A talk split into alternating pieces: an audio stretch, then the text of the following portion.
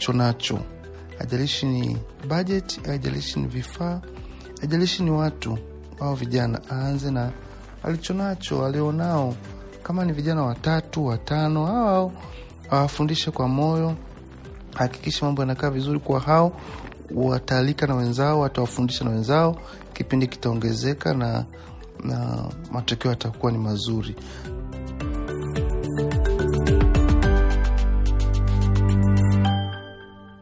Huduma ya vijana ndiyo mada ya podcast ya leo, na tunaendelea na mahojiano yetu na ndugu Abraham Stanislaus ambaye alikuwa mchungaji wa vijana miaka mingi na sasa ni mzee na mchungaji kiongozi wa kanisa ambalo liko Arusha, Tanzania. Ndugu Abraham, asante sana tena sana kwa kutenga muda wako na kutushauri juu ya huduma ya vijana. Tayari umesisitiza juu ya huduma hiyo na maana yake, na tumeona umuhimu wake. Na katika podcast iliyopita ulieleza juu ya huduma mbalimbali ambazo zimo ndani ya kanisa maalum kwa ajili ya vijana wa kanisa, michezo mbalimbali, mafunzo ya Biblia, tuition, mashauri kwa ajili ya vijana wanaosoma na wanaoanzisha maisha na kadhalika. Ndugu Abraham, wengine wanauliza swali, unapoanzisha huduma mbalimbali kwa ajili ya vijana, je, unaelekea kutenganisha huduma katika vikundi viwili, yani huduma fulani kwa vijana wa kanisa na huduma zingine kwa ajili ya kuwafikia vijana walio nje ya kanisa, au huduma zote za vijana zinaandaliwa ili kufaa vijana wa kanisa na vijana wasiookoka pia? Ningesema kwamba huduma ya vijana itenganishe waliookoka na wasiookoka. Mfano, huduma ya vijana wanaoishi mazingira magumu.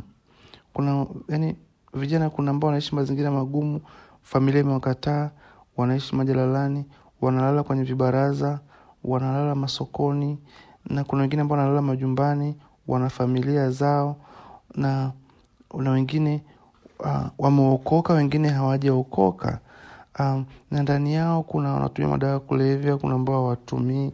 Sasa huwezi kuwachanganya wote hawa vijana, kwa lazima uweze kuwatenganisha, kwa sababu pia mbinu za vijana wasiookoka ni tofauti na mbinu ambazo utatumia kwa waliookoka. Lugha ya aliyookoka na asiyookoka ni tofauti, mavazi yao ni tofauti, kwa hiyo mazingira ni tofauti. Kwa hiyo mbinu pia zinatakiwa ziwe tofauti, zana za kutumia mavifaa viwe tofauti, na pia al, ukiwachanganya sijui itakuwaje, kwa sababu aliyookoka hahitaji kusikia uinjilisti ama injili kila wakati, anahitaji kuimarishwa, na yule ambaye hajaokoka anahitaji kusikia injili.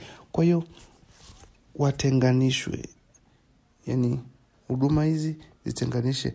Waliookoka na ambao hawajaokoka, kwa sababu ya sababu kama hizo: mbinu tofauti, lugha tofauti, mazingira tofauti, vifaa vya kuwafikia ni tofauti na vitu kama hivyo. Uh, naomba utueleze juu ya huduma za uinjilisti ambazo unafanya ili kuwaleta vijana kwa Yesu, yaani nje ya kanisa maalum na kwa njia gani Bwana amezitumia hizo huduma ili kuwafikia vijana? Sisi tunafanya huduma nyingi kidogo za nje ya kanisa za kuwafikia na kuwavuta wengine nje. Tunafanya kwa mfano, kuna huduma ya vijana wanaoishi katika mazingira magumu mjini.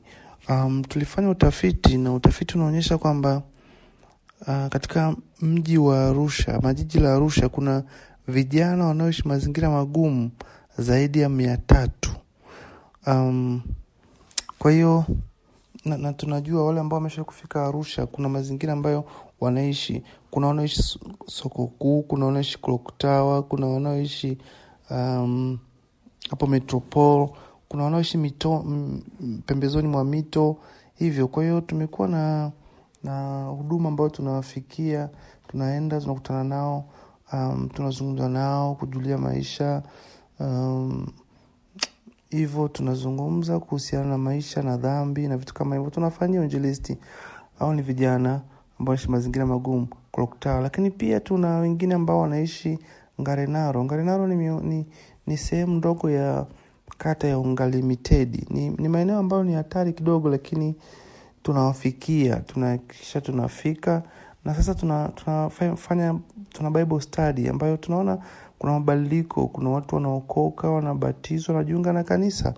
Hiyo ni huduma ya Ngarenaro. Nimesahau kidogo hii ya mazingira magumu.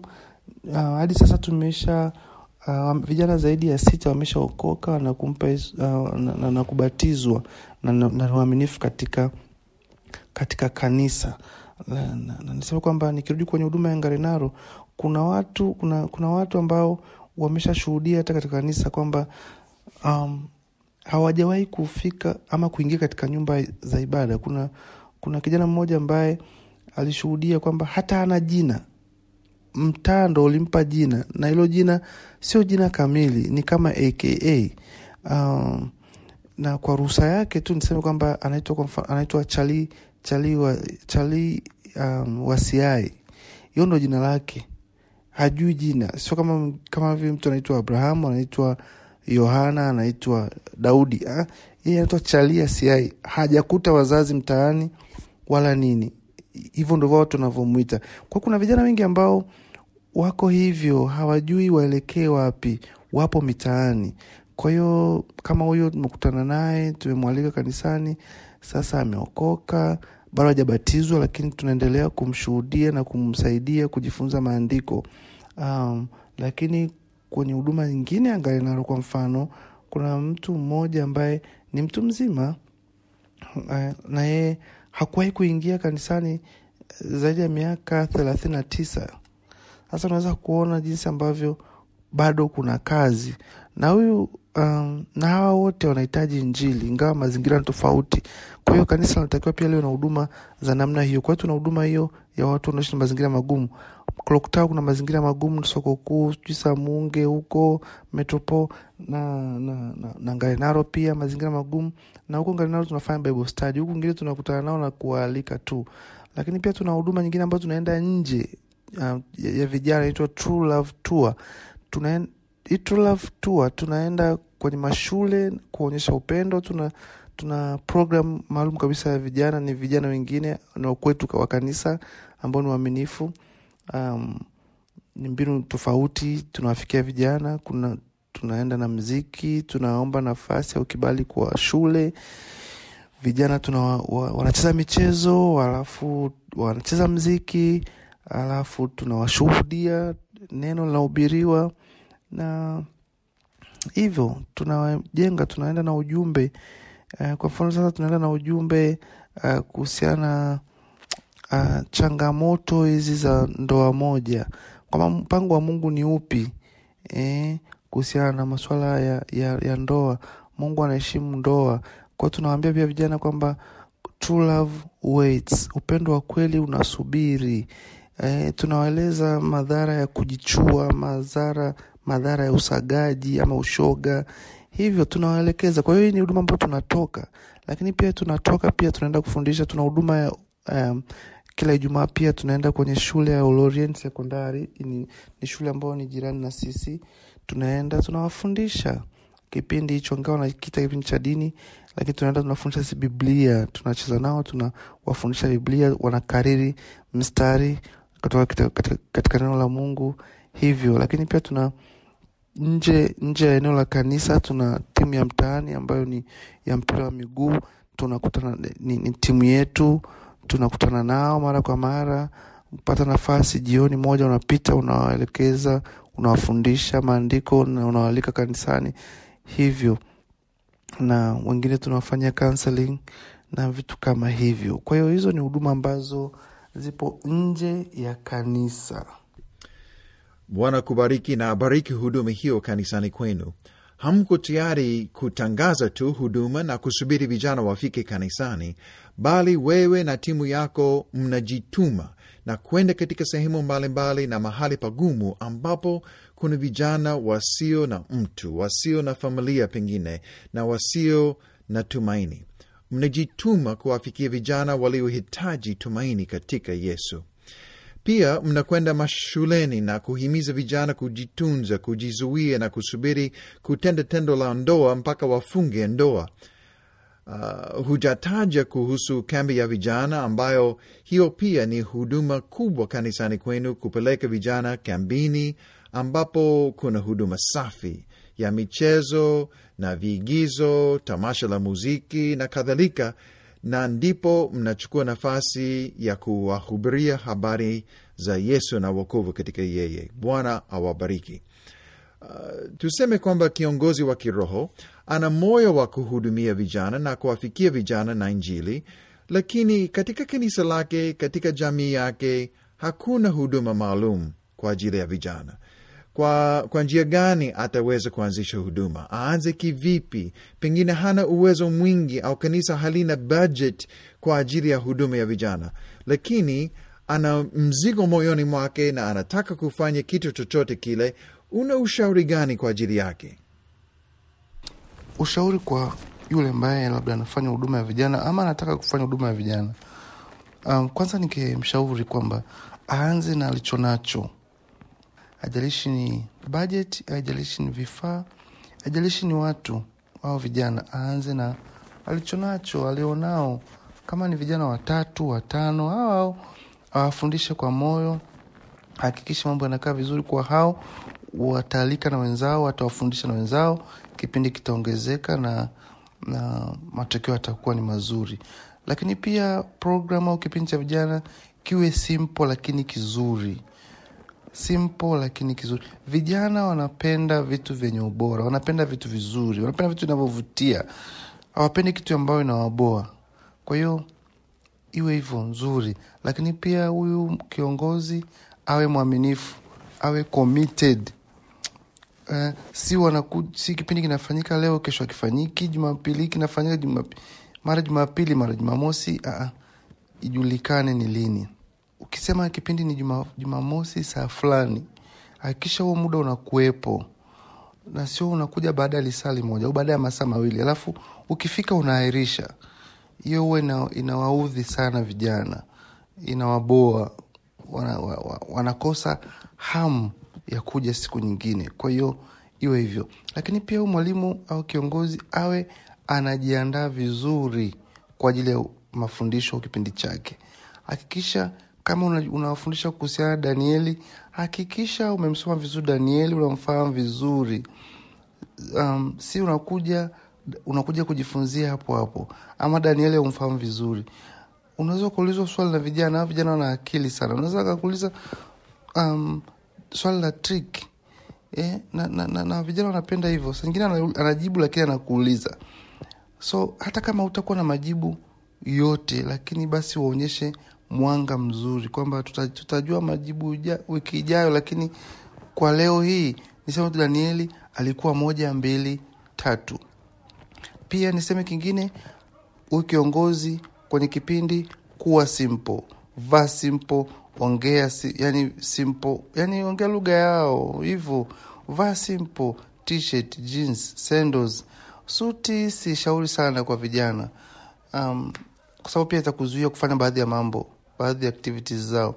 Uh, ukivaa kwa mfano suti sijui ya njano ama nyekundu, mwingine anaweza kaangalia ikawa kikwazo kwamba umevaa suti nyekundu, hiyo ni ya Manchester, labda mchezaji labda ni timu nyingine, Manchester City labda ama Chelsea, umevaa nyekundu, yeye uh, uh, anaweza kujiuliza huyu ni mshabiki wa Manchester, mshabiki wa Simba, yeye ni Yanga.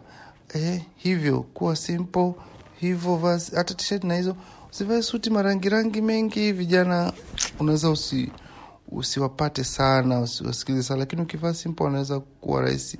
Lakini pia ukivaa simple, um, hata sendo zako maraba na jeans, t-shirt, hata unaweza ukacheza nao ukafanya ikawa ni rahisi huko, unaweza kufanya chochote.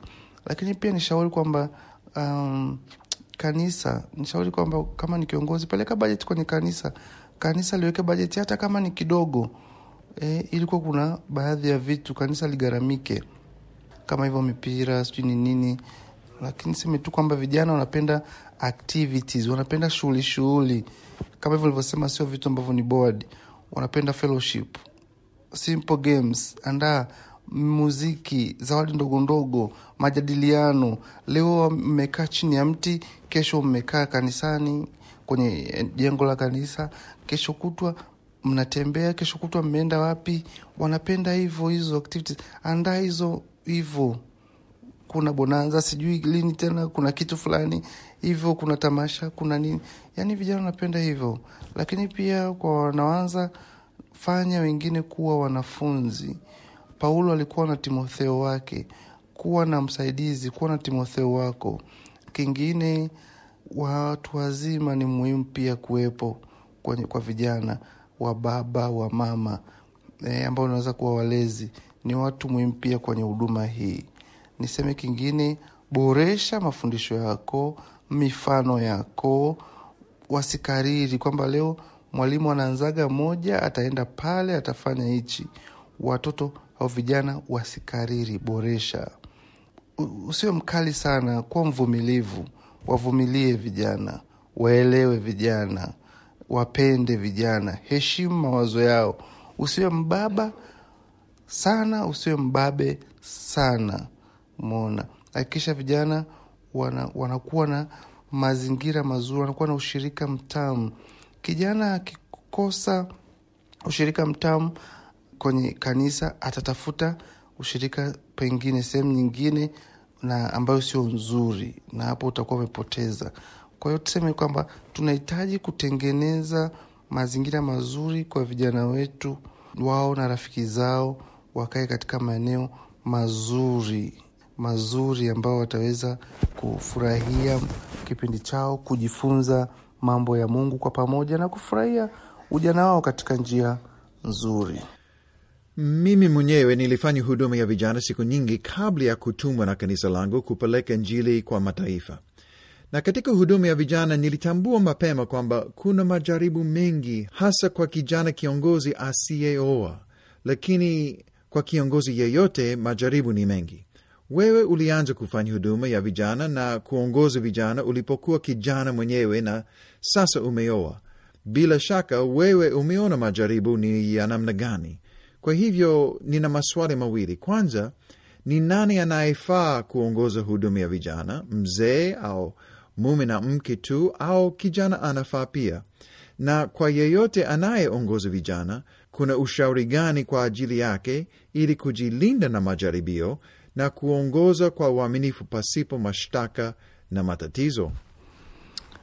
Vigezo vya kiongozi ya nani awe kiongozi wa huduma ya vijana, ningeshauri kwamba awe ame iwe ni, ni, ni familia ni kapo familia, baba na mama, ingekuwa nzuri zaidi, ambao wamesha watu ambao wameshaoana. Kijana ambaye hajaoa au kuolewa anaweza akawa msaidizi tu, lakini zaidi sana, hata kama kijana atafanya mambo mengi, huyu kiongozi, lakini walezi wawepo. Na, na lakini kama pia yupo kijana ambaye hajaoa na ana wito wa huduma hii, ana moyo, atakiwa achukue tahadhari sana, ajitahidi sana kuwa na hekima, kama kuto kukaa mafichoni na jinsia tofauti, ama kumtembelea kijana wa jinsia tofauti akiwa mwenyewe, inaweza kumletea lawama.